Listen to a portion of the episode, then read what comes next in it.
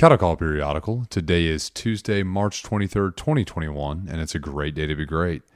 It's also a day I'm releasing this very late because we did our first roundtable event for Cattle Call Podcast today.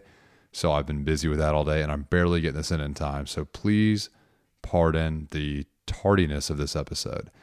Anyway, today's Bible verse of the day is Philemon 1 3, which reads, Grace and peace to you from God our Father and the Lord Jesus Christ. In global news, Israel is currently having their fourth election in less than two years. The country has been in political gridlock, and exit polls are showing there might be more headed their way. Current Prime Minister Benjamin Netanyahu does not yet seem to have the votes needed for a parliamentary majority to create a new government, so this election could end the same way the previous three have.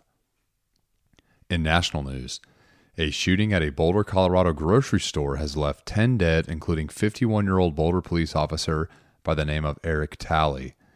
The other victims that were in the King Soopers store last night when the gunman opened fire are Kevin Mahoney, who was 61, Teri Leiker, who was 51, Rikki Olds, who was 25, Lynn Murray, who was 62, Tralona Bartkowiak, who was 49, Suzanne Fountain, who was 59, Denny Stong, who was 20, Jody Waters, who was 65, and Neven Stansiak, who was 23.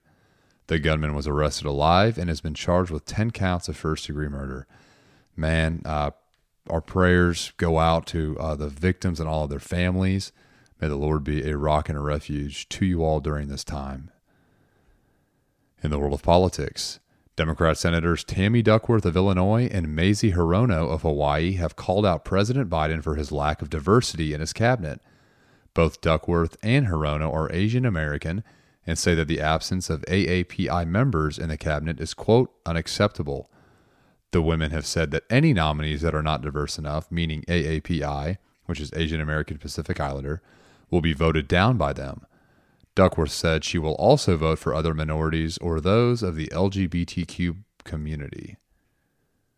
In the world of sports, Houston Texans quarterback Deshaun Watson is now on the receiving end of 16 lawsuits, four of which were filed yesterday, and the most recent two today.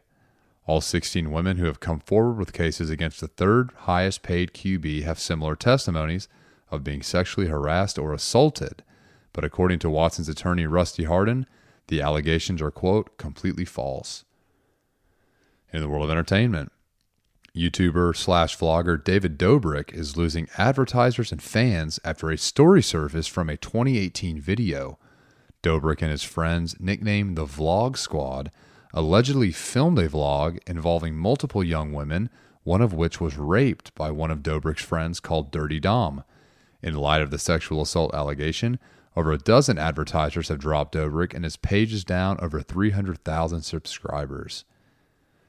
And on this day in history, in the year 1775, Patrick Henry exclaimed, Give me liberty or give me death, which boosted the morale of Virginian colonials to join the Revolutionary War and fight against the British. Those were the days. Give me liberty or give me death. Words to live by and possibly die for.